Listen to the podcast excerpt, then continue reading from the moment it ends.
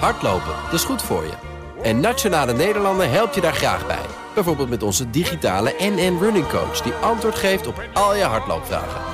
Dus, kom ook in beweging. Onze support heb je. Kijk op nn.nl slash hardlopen. Maar twee. Auto-update.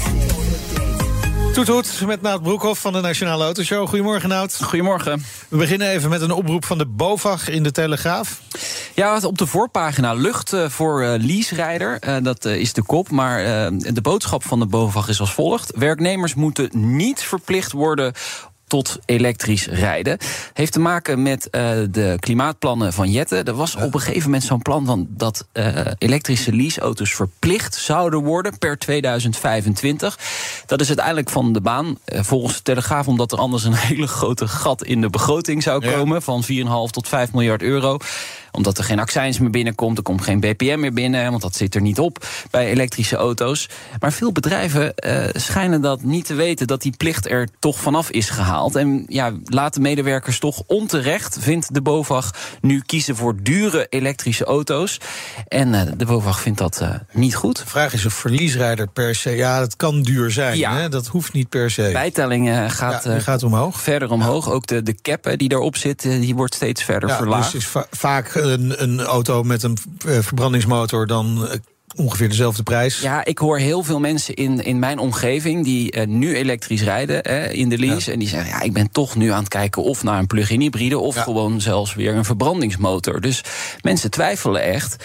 Kijk, en als de werkgever zelf zegt... bam, je moet gewoon elektrisch gaan rijden... Ja. ja, dan kun je geen kant op. Of je levert je leaseauto in en je pakt een mobiliteitsbudget... en je gaat zelf om een onzuinige of een benzineauto of dieselauto rijden. Een mooie occasion naar Duitsland bijvoorbeeld. Ik denk wel dat je dat uh, gaat, uh, gaat krijgen. Ja. Trouwens, bedrijven hebben ook afspraken gemaakt hè, met elkaar... dat ze wel in 2025 zo'n fossielvrij wagenpark ja. willen. Hè. We hebben daar ook wel eens aandacht in, uh, aan besteed in BNR Mobility...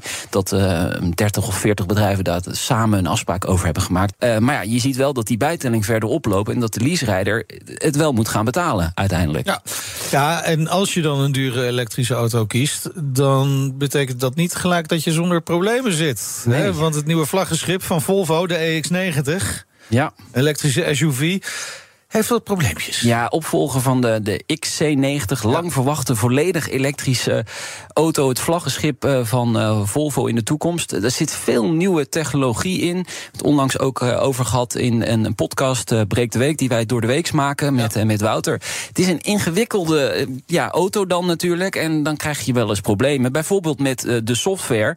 En dat is dus nu aan de hand. ze hebben meer tijd nodig om dat goed te krijgen, om dat te testen. Dus er kwam er gisteren avond een statement dat de productie van de EX90 is uitgesteld uh, tot uh, de eerste helft van 2024. Dat is een, vrij groot uh, ja, tijdspanne. Dus eigenlijk zou die dit najaar al van de band gaan ja. rollen. Maar dat gaat dus niet gebeuren. Ik heb wel een beetje déjà vu gevoel. Hè? Want ik kan me herinneren dat de XC90 plug-in hybride ook nogal wat problemen hadden. Met, met het accupakket. Met het accupakket en de software. Zeker. Sommigen rijden nog steeds niet. Ja, zijn gewoon ingeleverd en nooit meer gaan rijden. Ja. Nee, um, uh, Volkswagen heeft natuurlijk ook problemen gehad met, met software. Uh, de ID3 nog altijd. De, de, de nieuwe elektrische Macan is ook uh, nog altijd niet op de markt vanwege nee. dit soort uh, problemen. Ja. Dus ja, dat, het is schijnbaar toch moeilijk om dat allemaal goed te krijgen. En als je het op de markt brengt, wil je het ook meteen ja. goed doen. Ja, want, want Volvo heeft niet alleen problemen met de EX90, ook het zustermerk Polestar kampt met problemen. Zijn die ja. vergelijkbaar? Ja, tuurlijk. Want je, de, de, ze bouwen de auto's op hetzelfde platform. Ja, dus ja. dit gaat over de Polestar 3.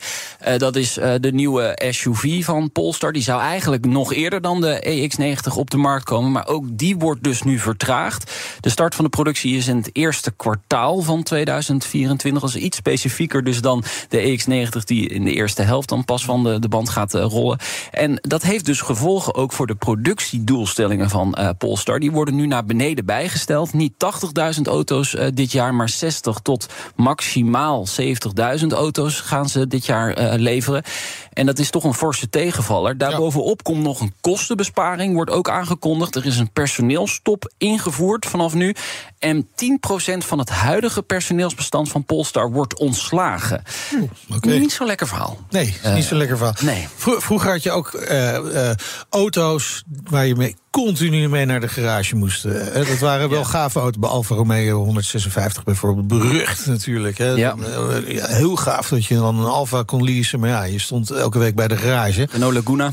Ja, ja die heb ik nog gehad. Ik, had, ik weet het. Ja, die, die van mij wordt op, denk ik op een maandagochtend gebouwd... door een andere nationaliteit dan een Fransman. Want die zat goed in elkaar, overigens, oh. mijne. Ik had weinig problemen, behalve totdat ik een lekker band kreeg. Toen ging dat lampje continu branden. Maar oké. Okay. het ging nooit meer uit. Nee, dat ging. Nee, nee, dus, ik heb een paar keer geprobeerd, maar uh, die blijft meer aan. Saap ook, hè? Dus als het dan weer. Ja, nee, er zijn meer merken die dat probleem hebben. Uh, over Frankrijk gesproken. Ja. Uh, Frankrijk gaat de verkoop van Europese elektrische auto's stimuleren. Ja, dat meldt de. Is even een signaal aan China, hè? Ja, ja en aan Amerika. De, de Europese nieuwssite Politico heeft dat gemeld. een plan van president Macron. een antwoord op de Inflation Reduction Act. Hè. Frankrijk is het eerste land in de EU die dit wil gaan doen. Hè. Dus waar in Europa geproduceerde elektrische auto's, dus niet alleen Frankrijk, maar in Europa geproduceerde elektrische auto's extra stimulans gaan krijgen. En daarmee moet dus die concurrentiepositie van Europese auto's verbeterd worden. Uh, we hebben uh, dit ook gehad in Amerika. Die, daar krijgen Amerikaanse uh, elektrische auto's meer subsidie. En daar was Europa heel erg boos over. Nee, dat mag niet. Maar waarom doet Europa dat in? Niet dan gewoon, hè? Ja, dat is weer uh, Europa. We werken wel samen, maar nooit echt goed. Dat, dat is eigenlijk hoe het, uh, hoe het uh, bij ons werkt. en ja, Amerika heeft toch een federaal systeem, dus dat is toch net even iets anders. Maar ehm, de invulling van het plan heb ik nog niet, want okay. dat wordt waarschijnlijk volgende week pas bekendgemaakt. Maar hij reageert zelf meteen ook al op het protectionisme, hè, want dat krijg je dan gelijk. Hij zegt: nee, dat is niet zo. Wij gaan de markt niet sluiten voor die Amerikaanse nee, nee, merken. Het wordt alleen duurder. Ja, eigenlijk wel, ja. Dat is, ja, dat is precies wat hij zegt. Als Frankrijk hier nu mee begint, is de kans natuurlijk ook echt wel groot... dat de rest van uh, Europa, ja. andere Europese landen gaan volgen. Ja, dat denk ik ook. En uh, vergeet niet, uh, Frankrijk heeft toch nog wel echt een paar hele grote autobouwers. Hè? Dus Renault, Peugeot, Citroën. Ja, Citroën. Dus die merken staan natuurlijk te springen om dit plan. En ik, ik ja, dit, dit gaat Duitsland natuurlijk ook doen. En, en Italië ook. En Spanje ook. Ja, dat kan niet anders. Hey, we gaan even naar Formule 1. Uh, Nick de Vries heeft eindelijk dan een stoeltje in de Formule 1. Ja rijdt nog niet echt een deuk in een pakje boter. Nee. En dat betekent dus ook dat er discussie ontstaat over zijn positie. Ja, nou, de, de, druk, de druk, neemt hoge vormen aan. Want uh, hij krijgt nog een paar races, twee à drie, oh. de tijd om uh, beter te gaan presteren bij Alfa Tauri. Anders is het gewoon afgelopen met Nick de Vries in de Formule 1 voelde je eigenlijk al een klein beetje aankomen. Hij presteert natuurlijk niet goed. Maar uh, motorsport.com meldt het nu ook. Uh, een vervanger schijnt al klaar te staan. Er wordt gesproken over uh, reserverijder Daniel, Daniel Ricciardo, ja, van Red Bull Racing. Hoewel dat ook weer ontkend wordt door andere partijen in, in de Formule 1. Daar, daar zou Liam Lawson op ah, pole position staan. Die is 21 en die zit in een opleidingsprogramma van Red Bull Racing. Die heeft misschien nog wat meer toekomst dan Ricciardo. Maar ja, Ricciardo heeft natuurlijk wel veel meer ervaring in de Formule 1. Dus ik ben benieuwd uh, hoe dat gaat aflopen. Staat uit het verleden? Ja, die, dat is altijd geen garantie natuurlijk. Want hij heeft bij McLaren ook niet echt lekker gepresteerd. En bij Renault was het ook niet veel. Hij heeft wel heel veel geld verdiend in al die jaren. Dus uh, hij zit er wel lekker warmpjes bij. En bij Red Bull Racing zal hij ook wel een aardig zakcentje krijgen. Maar hij zou dus ook al een stoeltje hebben gepast bij Alfa Tauri. Ik denk van ja, hij is Red Bull Racing uh, coureur. Dus ja, als hij ooit een keer moet invallen... als iemand uh, tegen de muur rijdt, dan moet je sowieso een stoeltje hebben. Dus of dit nou echt de reden zal zijn dat hij in gaat stappen... als de Vries eruit wordt gehaald dat, dat weet ik niet. Maar ook wel ergens wel weer sneu voor, voor de Vries. Hè? Zeker. Want hij, werd... hij, heeft nog de kans, hè? Nou, Laten we hem niet... Uh, ja, hij werd natuurlijk de hoogte ingeschreven uh, vlak voor het seizoen. Zijn, zijn, zijn debuut was natuurlijk ook fantastisch ja. vorig seizoen. Monza. Ja, in Monza, ja. ja. Hey, uh, vanmiddag in de autoshow. Uh, onder andere gaan we het over uh, de Bonhams Motoring hebben. Bonhams is natuurlijk een veilinghuis, heeft ook een autodivisie. En daar is een Nederlander de baas van. Die gaat die Bonhams Motoring een, een, flinke boost geven als het goed is. Hè? Want je hebt twee hele grote autoveilers. Ja, en Bonhams. En die vechten een klein beetje tegen elkaar natuurlijk... om de leukste veilingen en de, de mooiste auto's. Dus daar gaan we het vanmiddag over hebben. En jij hebt gereden in... De smart hashtag one. Hekje one. Hekje, Hekje 1. Hekje 1. Hekje 1, ja. ja.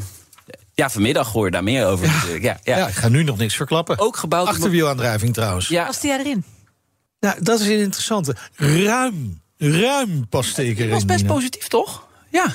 Ja, maar of ik erin paste. Oh, zo, ik begrijp die vraag. Ik begrijp de vraag. hey, maar je moet vanmiddag maar luisteren. Om drie uur, nieuwe aflevering van de Autoshow. Terug te luisteren, ook in je favoriete podcast app. Of via de BNR-app. Je hebt eigenlijk geen excuus om niet te luisteren. En als je je abonneert, dan krijg je hem ook nog automatisch in je telefoon. Altijd als eerste. Zo is dat. Dankjewel, Nout. De auto-update wordt mede mogelijk gemaakt door Leaseplan. Leaseplan. What's next? Business Booster. Hey ondernemer, KPN heeft nu Business Boosters. Deals die jouw bedrijf echt vooruit helpen. Zoals nu, zakelijk tv en internet, inclusief narrowcasting... de eerste 9 maanden voor maar 30 euro per maand. Beleef het EK samen met je klanten in de hoogste kwaliteit. Kijk op kpn.com businessbooster. Business Booster.